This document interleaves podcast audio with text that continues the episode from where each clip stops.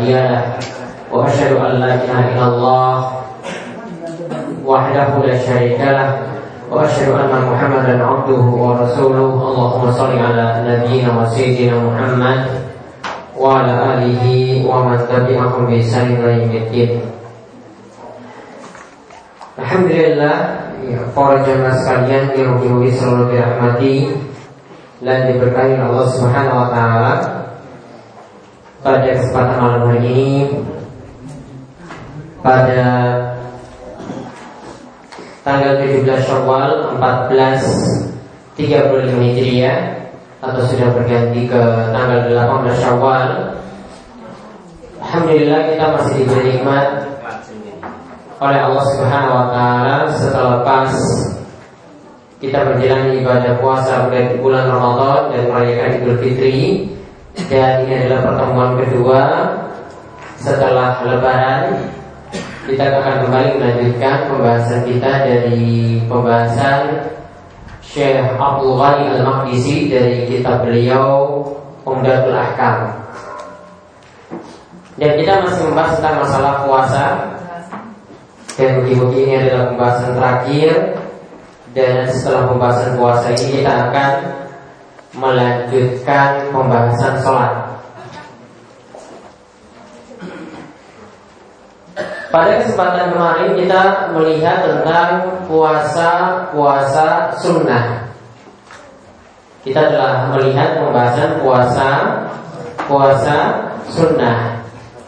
Jadi apa saja yang termasuk puasa-puasa yang disunahkan. Kemarin yang disinggung dalam hadis-hadis yang kita bacakan ada di situ puasa Daud, ada di situ puasa tiga hari setiap bulannya. Lalu kami tambahkan lagi dengan puasa Senin Kemis, lalu puasa Syawal, ada juga puasa Arafah yaitu pada tanggal 9 Zulhijjah ada juga puasa Muharram yaitu pada disebut dengan puasa Asyura yaitu tanggal 10 Muharram ditambah dengan tanggal 9 Muharram dan kita juga diperintahkan untuk memperbanyak puasa di bulan Syakban. Kesempatan kali ini kita masih melihat pembahasan puasa sunnah dan kita akan melihat lagi hari-hari puasa yang dilarang berpuasa ketika itu. Hari-hari yang dilarang berpuasa ketika itu. Nanti rinciannya akan kami jelaskan.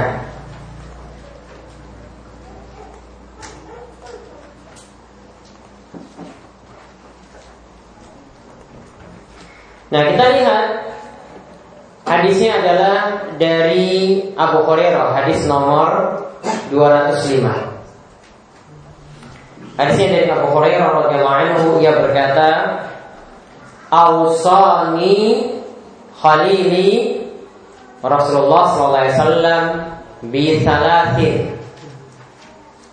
Yaitu kekasihku. Jadi Rasulullah SAW itu biasa disebut dengan Khalilullah Artinya kekasihku Artinya kekasih Allah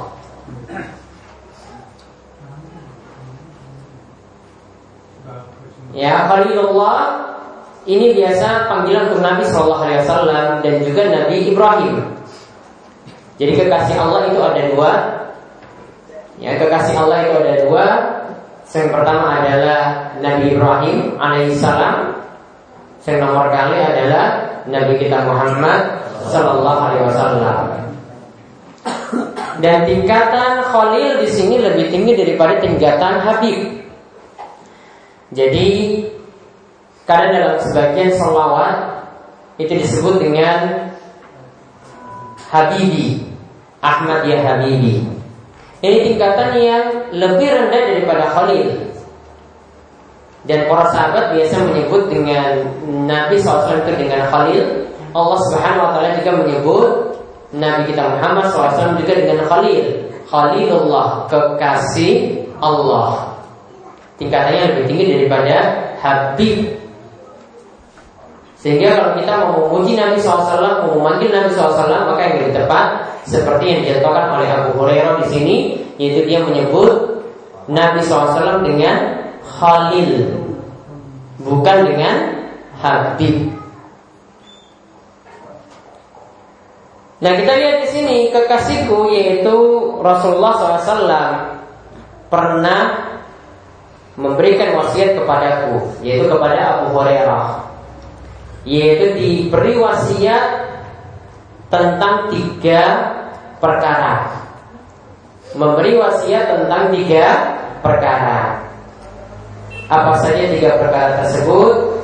Yang pertama, wasiat yang pertama adalah siyami salah satu ayam min kulli syahr yaitu puasa tiga hari setiap bulan. Ya puasa tiga hari setiap bulan. Kemarin sudah dijelaskan puasa tiga hari setiap bulan di sini yang utama pada tanggal 13, 14 kali 15 13, 14, 15 dari setiap bulan Hijriah. Nah namun kalau kita tidak dapati tanggal tadi maka bebas setiap bulan pokoknya minimal puasa tiga hari. Terserah mau pilih di awal bulan hijriah, mau memilih di pertengahannya atau memilih di akhir. Namun kalau memilih yang terbaik tadi yang dikenal dengan puasa ayamul bid yaitu puasa pada pertengahan bulan ketika saat itu bulan terlihat putih yaitu saat bulan purnama yaitu tanggal 13, 14, 15 Hijriah tadi. Nah ini wasiat Nabi SAW yang pertama. Jadi hendaklah Abu Hurairah itu berpuasa tiga hari setiap bulan. Kemudian yang kedua wasiat Nabi SAW selanjutnya adalah warok atai duha yaitu mengerjakan sholat duha dua rakaat. Di sini tidak ditambahkan dua rakaat, ditulis tambah dua rakaat. Karena minimal sholat duha itu dua rakaat dan wasiat Nabi SAW kepada Abu Hurairah adalah seperti itu. Jadi wasiatnya adalah dua rakaat dari sholat duha. Sholat duha Kapan kira-kira waktunya? Waktunya kapan?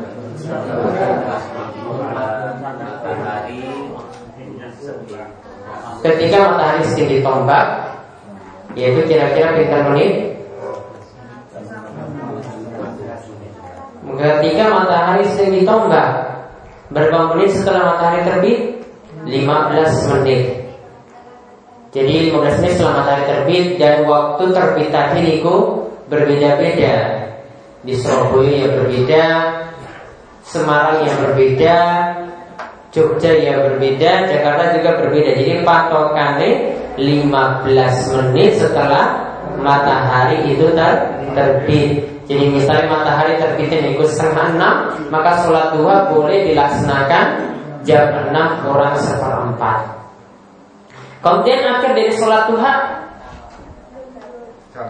jam 9 jam sebelum zuhur 15 menit. 15 menit sebelum zuhur ya dan zuhur itu ketika matahari tergelincir ke barat. 15 menit sebelumnya. Nah itulah waktu akhir dari sholat dua berarti jam sama jam 9 asal pembuatan sholat duha? Jam 10 Nah Minimal di sini adalah dua rakaat dan sholat duha pendapat yang lebih kuat tidak dibatasi jumlah rakaatnya. Jadi bebas yang penting kalian rakaat salam, kalian rakaat salam, dua rakaat salam, dua rakaat salam. Dilakukan seperti itu terus. Dan boleh dirutinkan setiap hari dan boleh dirutinkan setiap hari. Karena di antara alasannya Nabi SAW itu pernah mengingatkan kepada para sahabat untuk bersedekah setiap harinya dengan 360 persendian. Maka di sini Nabi SAW katakan wa bikulli uh, tasbihatin sadaqah dengan ucapan tasbih itu adalah sedekah dan bacaan-bacaan zikir yang lainnya termasuk sedekah. Kemudian Nabi SAW katakan terakhir dan dua rakaat sholat duha itu sudah menggantikan sedekah dengan 360 persendian. Dengan dua rakaat sholat duha itu sudah menggantikan sedekah dengan 360 persendian. Maka ini menunjukkan agungnya sholat duha dan ini juga menjadi jawaban bahwasanya sholat dua itu boleh dikerjakan setiap hari karena kita punya keharusan bersedekah dengan persendian kita yang ada ini setiap harinya. Jadi sholat dua boleh diulang setiap harinya seperti itu. Nah, ini wasiat yang kedua. Kemudian wasiat yang ketiga wa an qabla an anam yaitu berwitir sebelum tidur. Ya, berwitir sebelum tidur.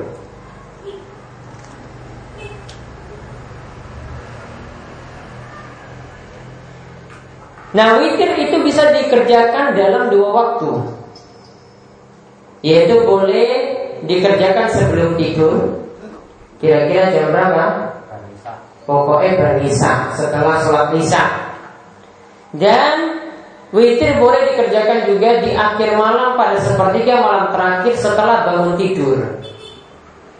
Witir boleh dikerjakan seperti itu. Jadi ada dua waktu nih, boleh sebelum tidur dan juga boleh setelah bangun tidur dan yang utama adalah pada sepertiga malam terakhir. Dan di sini kata para ulama Sholat witir itu lebih bagus dikerjakan sebelum tidur dilihat dari dua kondisi. Ya sholat witir memang lebih bagus dikerjakan di akhir malam, namun kadang sholat witir sebelum tidur itu lebih utama. Dilihat dari dua kondisi. Yang pertama, jika khawatir tidak bisa bangun untuk sholat tahajud. Jadi sekali lagi sholat witir itu lebih bagus di, dikerjakan sebelum tidur.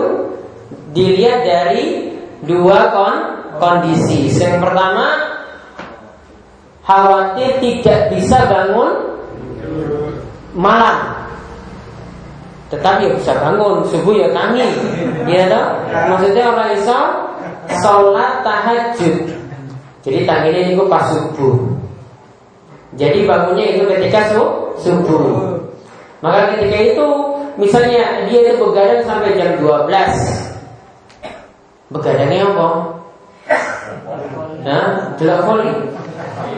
Dapat pahala delok voli. Hah? Pahalanya apa? Prize. Guys, menang gitu. Hah?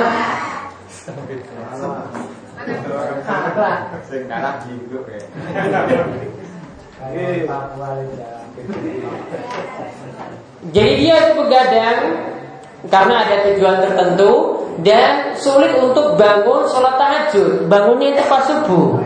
Maka ketika itu bagusnya sholat witirnya sebelum tidur. Kemudian kondisi yang kedua, di mana sholat witir ini lebih bagus sebelum tidur, itu adalah ketika melaksanakan sholat taraweh di bulan Ramadan. Ketika melaksanakan sholat taraweh di bulan Ramadan, kan setelah taraweh walau rakaat, delapan rakaat ditutup witir tiga rokaat, rokaat tiga rokaat. Nah lebih bagus dilakukan sebelum tidur di awal malam. Nah ketika itu sholat witir sebelum tidur tadi itu lebih utama. Jadi sholat witir jadi kita boleh kerjakan sebelum tidur. Ada dua kondisi yang utama yaitu yang pertama tadi sulit untuk bangun sholat tahajud. Misalnya karena begadang, misalnya karena menunggu orang sakit, misalnya kondisinya kurang fit, dia kerjakan sebelum tidur. Kemudian yang kedua, ketika melaksanakan sholat tarawih di bulan Ramadan. Dan sholat tarawih itu dikerjakan di awal malam.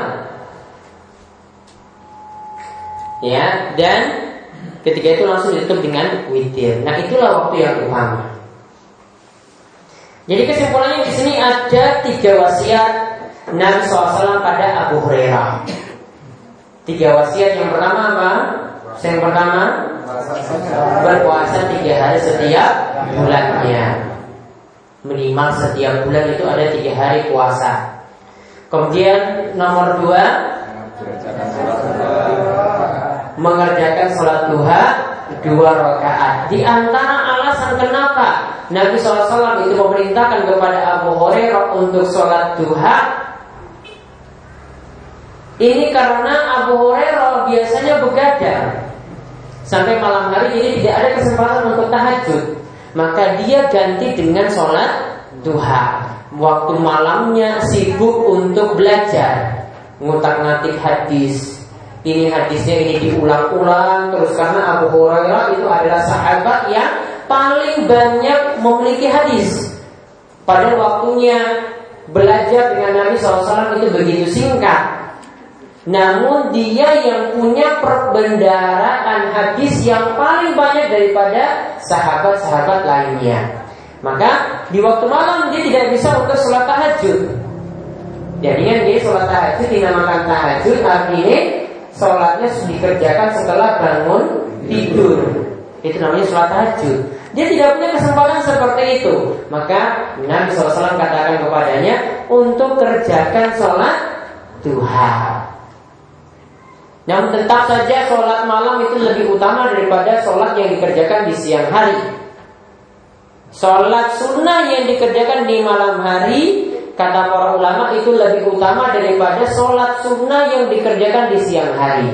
Namun kalau tidak bisa kerjakan malam hari ya ganti dengan sholat duha. Kemudian wasiat Nabi SAW yang nomor tiga, yang ketiga yaitu berwitir sebelum tidur. Dan tadi sudah dijelaskan berwitir sebelum tidur itu ada dua keadaan yang utama yaitu yang pertama ketika sulit untuk bangun sholat tahajud Kemudian yang kedua Ketika melaksanakan sholat taraweh Di bulan Ramadan.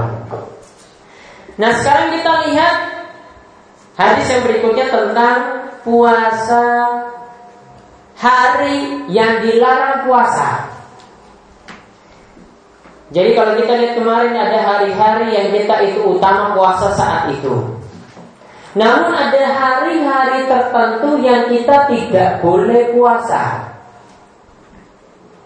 Ada hari tertentu yang kita tidak boleh puasa. Yang disepakati oleh para ulama ini juga disebutkan oleh ulama syafi'iyah di antaranya Al-Qadi Abu Syuja Silakan dicatat ada lima hari yang diharamkan puasa. Ada lima hari yang diharamkan puasa.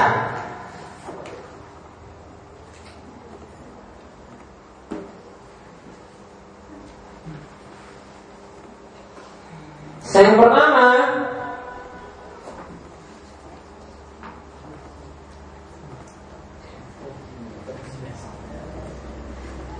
Kapan?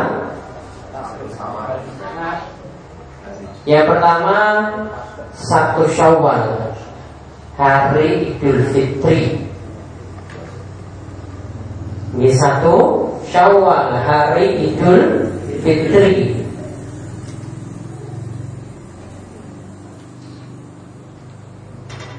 Yang nomor dua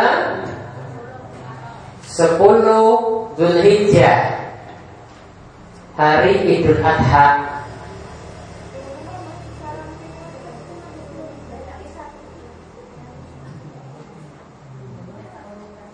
Yang ketiga Tanggal 11 12 13 Zulhijjah. Disebut hari Tashrik disebut hari tasyrik untuk tanggal 10, 11, 12 itu hari penyembelihan korban. Dan tanggal 10 sampai 13 hari makan-makan korban. Sehingga tidak boleh puasa ketika itu. Kecuali satu puasa yang dibolehkan pada hari tasyrik ini berkaitan dengan masalah haji yaitu bagi orang yang tidak memiliki hadiu hewan kurban ketika hajinya maka dia boleh mengganti dengan puasa selama 10 hari tiga harinya dilaksanakan boleh pada hari tasyrik. Yaitu dilaksanakan di tanah suci. Kemudian yang nomor? 4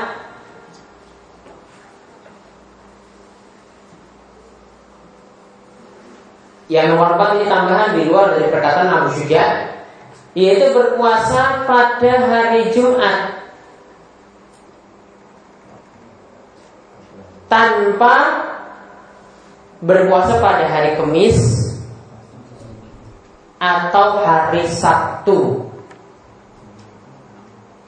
Tanpa berpuasa pada hari Kamis atau hari Sabtu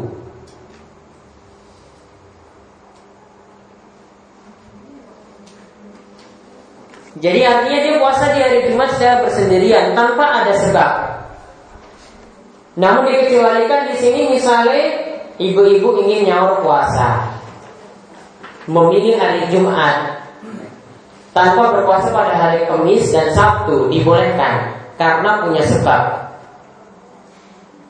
Begitu pula misalnya lakukan puasa Syawal pada hari Jumat itu juga dibolehkan karena punya sebab walaupun tidak puasa pada hari Kamis atau hari Sabtu.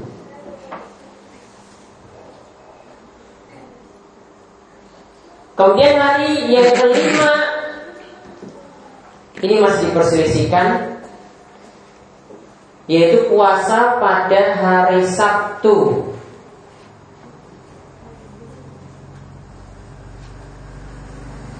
Puasa pada hari Sabtu. Diberi catatan, namun diperselisihkan oleh para ulama.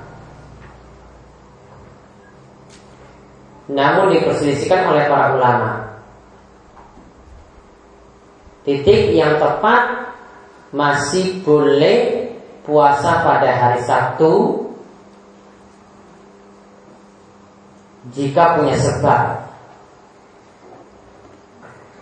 masih boleh berpuasa pada hari Sabtu jika punya sebab.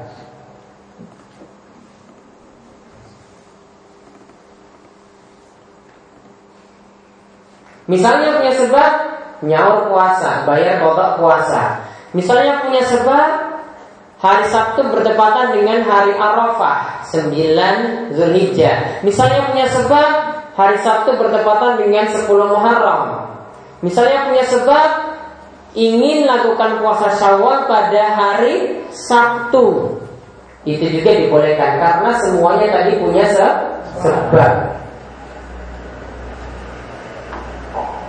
Nah, lihat kita lihat hadis 206 disebutkan di sini dari Muhammad bin Abbad bin Ja'far ia berkata ia berkata saat tu Jabir bin Abdullah aku pernah bertanya kepada Jabir bin Abdullah Anahan Nabi SAW an yaumil Jum'ah Apakah benar Nabi SAW itu melarang puasa pada hari Jumat Maka Jabir, maka ketika itu Jabir menjawab Naam, iya benar.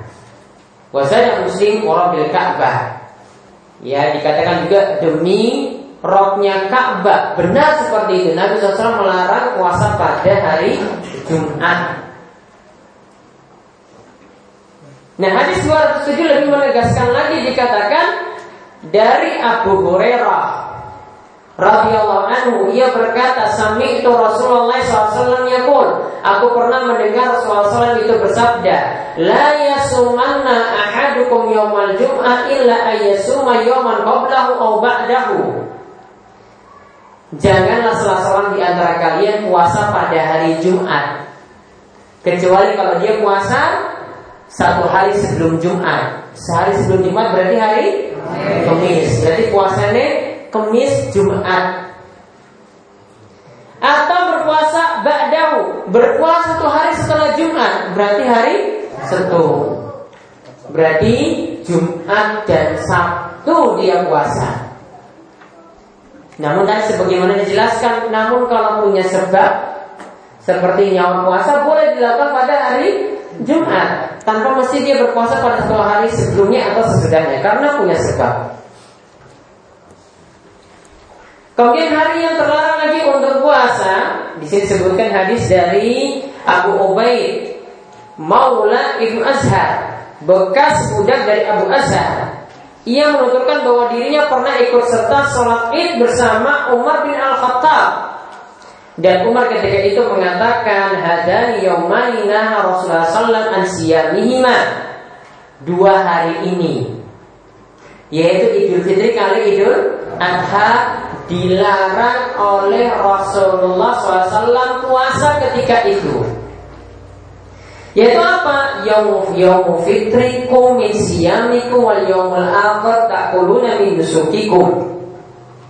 Yaitu pada hari Idul Fitri ini di mana kalian berbuka puasa setelah sebulan, sebulan penuh itu berpuasa dan Hari yang lainnya adalah hari di mana kalian itu makan kurban kalian, yaitu hari Idul Adha. Jadi Idul Fitri kalian Idul Adha, hari Idul Fitri dan Idul Adha dilarang untuk puasa. Itu hari makan-makan. Idul Fitri itu artinya hari kita kembali berbuka puasa. Kalau hari kembali kita itu berbuka puasa, berarti situ hari kita makan-makan. Maka kalau hari Idul Fitri kalau mau diterjemahkan hari kembali makan-makan. Ya, Idul Fitri itu apa? Hari kembali makan-makan. Makanya makannya sering istimewa. Bedanya apa? Fanta, Coca-Cola, iya teh kotak, teh botol.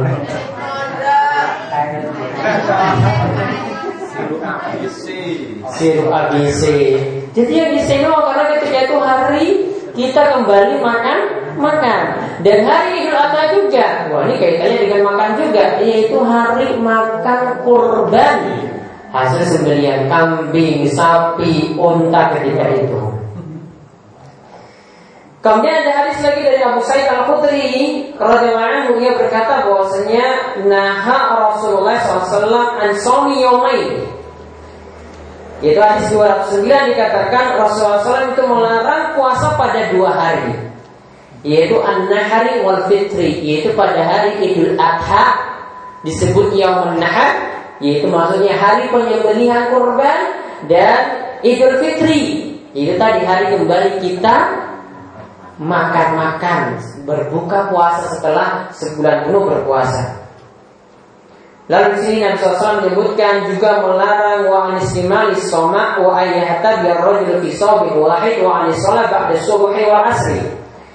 Yaitu Rasulullah SAW itu melarang dari perbuatan soma yaitu ada catatan kaki nanti dilihat pengertiannya dan juga ihtiba yaitu seseorang ketika itu melakukan duduk yang keliru sehingga kelihatan auratnya.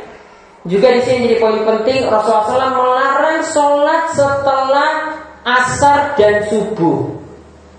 Jadi setelah asar dan subuh Ya, melarang sholat sunnah setelah subuh dan asar. Berarti setelah sholat subuh tidak ada sholat sunnah. Walaupun niatannya itu baik, setelah sholat asar juga tidak ada sholat sunnah. Namun kalau sholat sunnahnya niku punya sebab misalnya pas subuh masuk masjid yang kita diperintahkan untuk kerjakan sholat tahiyatul masjid maka boleh dikerjakan setelah subuh. Begitu juga untuk sholat ngasar.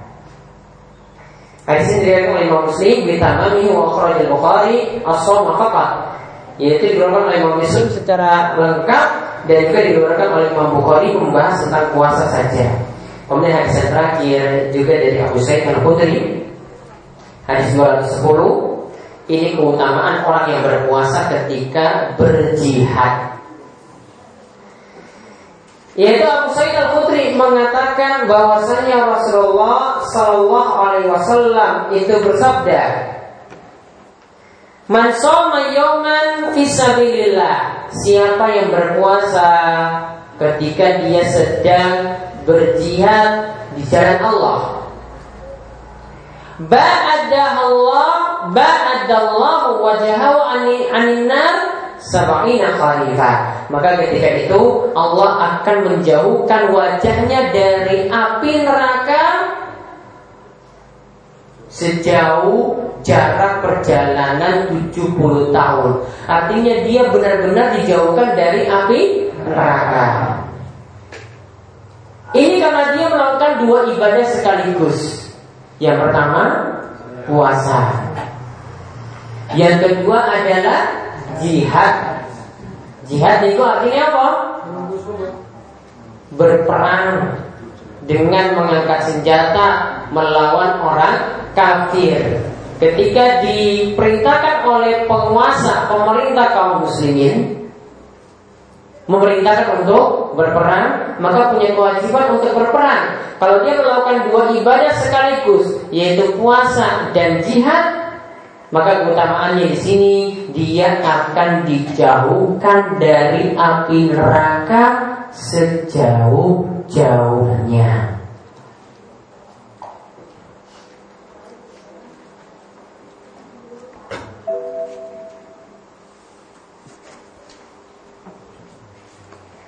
Nah, ini yang semakin yang membicarakan tentang keutamaan puasa jika seseorang itu dalam keadaan sulit melakukannya ketika dia ketika itu juga sedang berjihad. Maka ketika orang itu berpuasa saat-saat sulit, dia akan mendapatkan pahala semakin besar karena kondisinya dia menahan lapar dan dahaga itu ketika sulit. Jadi berbeda dengan orang yang mendapatkan kesenangan-kesenangan ketika dia itu menjalankan puasa.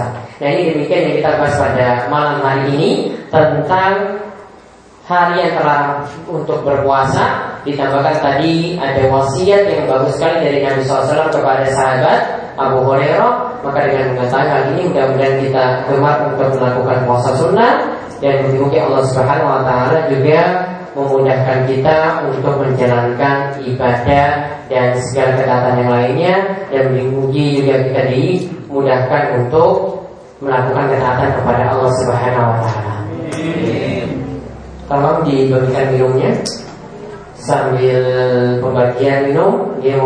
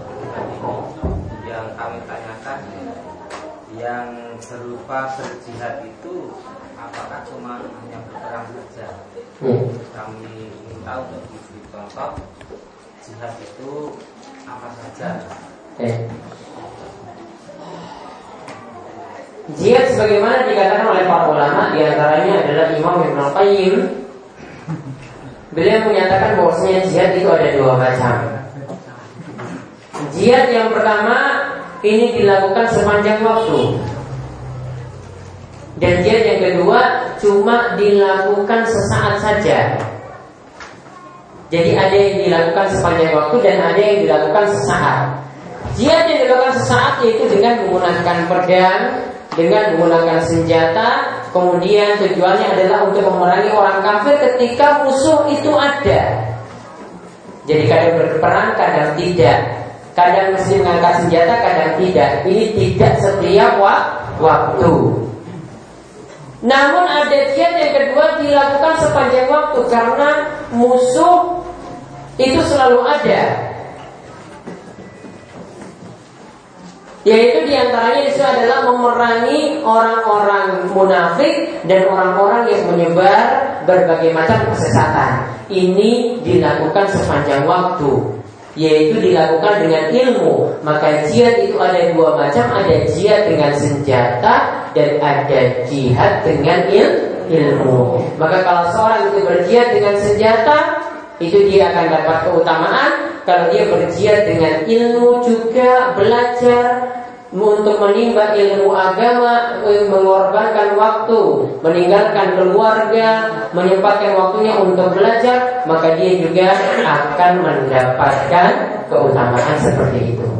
Jadi dia ada dua macam tadi, yaitu dia dengan senjata. Ini yang biasa kita saksikan dari peperangan-peperangan antara orang muslim dan kafir dan ada jihad yang kedua ini adalah untuk mengatasi orang munafik dan orang-orang yang menyebar kesesatan dan mereka berkedok Islam juga. Maka ketika itu dibantah juga dengan ilmu dan ini berlaku sepanjang waktu, tidak bisa berhenti satu waktu saja. Ada yang lain lagi? Iya. Saya ingin bertanya tentang hari kurban. Ya. Yang saya tanyakan tentang kurbannya. Kalau sapi kan patungannya bisa tujuh orang. Ya. Dan yang saya ingin tanyakan itu tentang kambing. Misalnya saya itu patungan lima orang, terus cara penyerahannya kurban itu digilir, digilir namanya itu. Sekarang tahun sekarang nama si A, Ya. dan tahun depan nama si B itu Ya. diperbolehkan atau tidak? Oke. Baik, eh, pertanyaannya yaitu misalnya ketika kurban kita akan iuran. Kalau kambing cuma untuk satu orang, kalau sapi tujuh orang. Misalnya digilir, ini ada 21 orang. Ya, pada tahun pertama untuk tujuh orang yang pertama, kemudian tahun kedua untuk tujuh orang yang kedua, tahun ketiga untuk tujuh orang yang ketiga. Jadi totalnya tiga tahun itu bisa ya 21 orang tadi bisa berkorban semuanya dengan sapi. Maka apakah boleh tadi dibuat secara bergiliran seperti itu? Jawabannya boleh asalkan kalau itu giliran kambing berarti harus cuma satu nama saja yang muncul. Kalau kurban sapi ada tujuh nama yang ikut ketika itu. Maka ketika itu barulah dikatakan kurbannya itu sah. Ya, asalkan syarat ini dipenuhi walaupun dibuat bergiliran semacam tadi. Nanti kalau ada kenaikan harga maka itu kesepakatan di antara 21 orang tadi yang mengadakan iuran kurban ya dan ingin berganti setiap tahunnya seperti itu. Ada lagi yang lain? Iya. Hadis nomor 210 Iya. keterangan soal hari dan jihad apakah berhubung dengan sekarang ini tidak ada jihad perang apakah kalau berpuasa satu hari itu amalnya itu seperti dengan jihad berpuasa dengan perang? Karena ini perangnya antara muslim dan orang kafir itu kan perangnya perang politik Bagaimana kalau tidak berperang tapi berpuasa itu pahalanya pahalanya sama atau enggak? Kalau untuk angkat senjata di negeri kita belum ada. Saat ini belum. Ya saat ini be?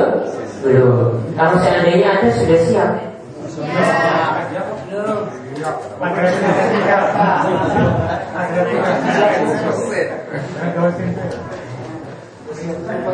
Jadi kalau seandainya pemerintah memerintahkan maka wajib ya jika misalnya digilir ini sawara semuanya ini harus perang. Sing injo voli, sing ora pokoknya kudu melu. Ya.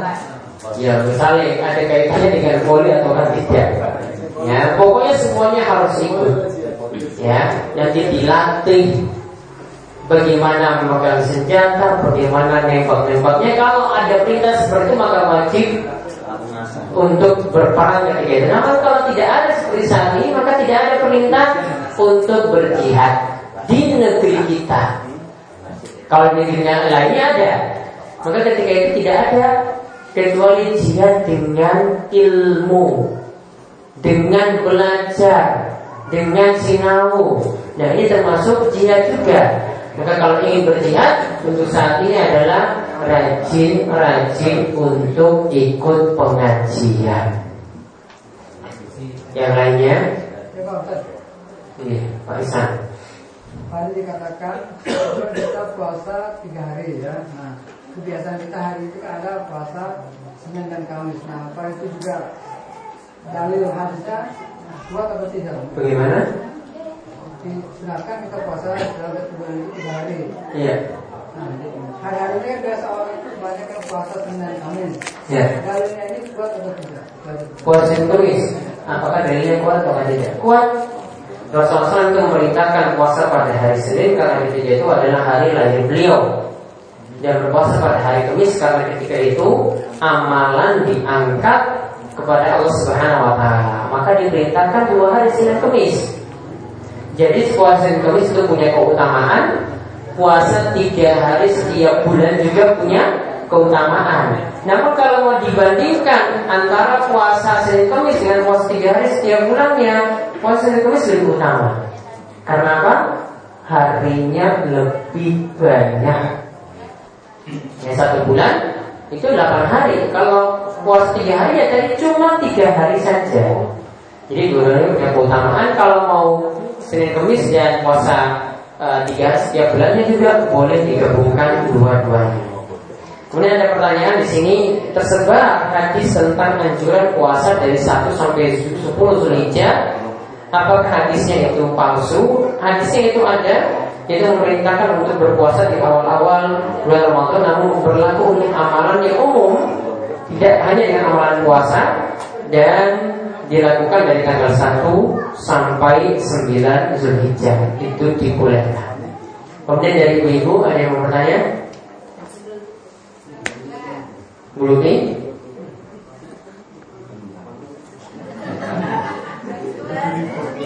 Nah, Enggak ada? Yang lainnya?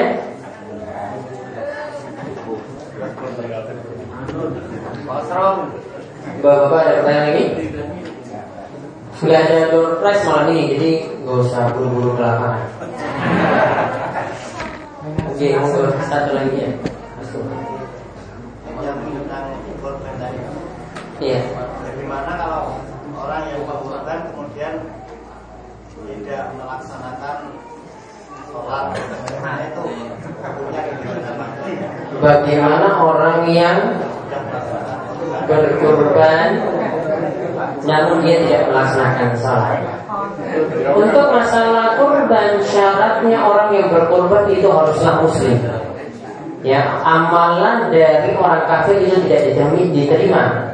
Karena Nabi SAW itu mengatakan Rasul Amri al-Islam Amalan itu bisa diterima semuanya kalau seseorang itu beragama Islam. Maka amalan puasa bisa diterima kalau orangnya itu muslim, amalan zakat bisa diterima kalau orangnya muslim, amalan korban juga bisa diterima kalau orangnya itu mus muslim. Sedangkan orang yang meninggalkan sholat itu bukanlah muslim. Kalau bukanlah muslim, korbannya tidak diterima. Untuk pertemuan berikut mau membahas tentang sholat atau tentang kurban? Kurban dulu. Kurban dulu nih. Ya, insya Allah nanti kita bahas nanti pembahasannya di halaman 279 atau bab 62. Insya Allah nanti kita bahas kurban terlebih dahulu. Baik kalau tidak ada pertanyaan lagi kami cukupkan sekian untuk pertemuan malam hari ini mudah-mudahan bermanfaat. Mudah-mudahan Allah Subhanahu Wa Taala kesulitan kita di sekolah menambahkan kita terus ilmu yang bermanfaat yang menunjukkan kita pada amalan yang soleh dan terus diberikan keistiqomahan dan keberkahan dalam umur kita. Demikian kita tutup kalian doa kafaratul majelis. Subhanallahumma wa bihamdika asyhadu an la ilaha illa anta. Assalamualaikum warahmatullahi wabarakatuh.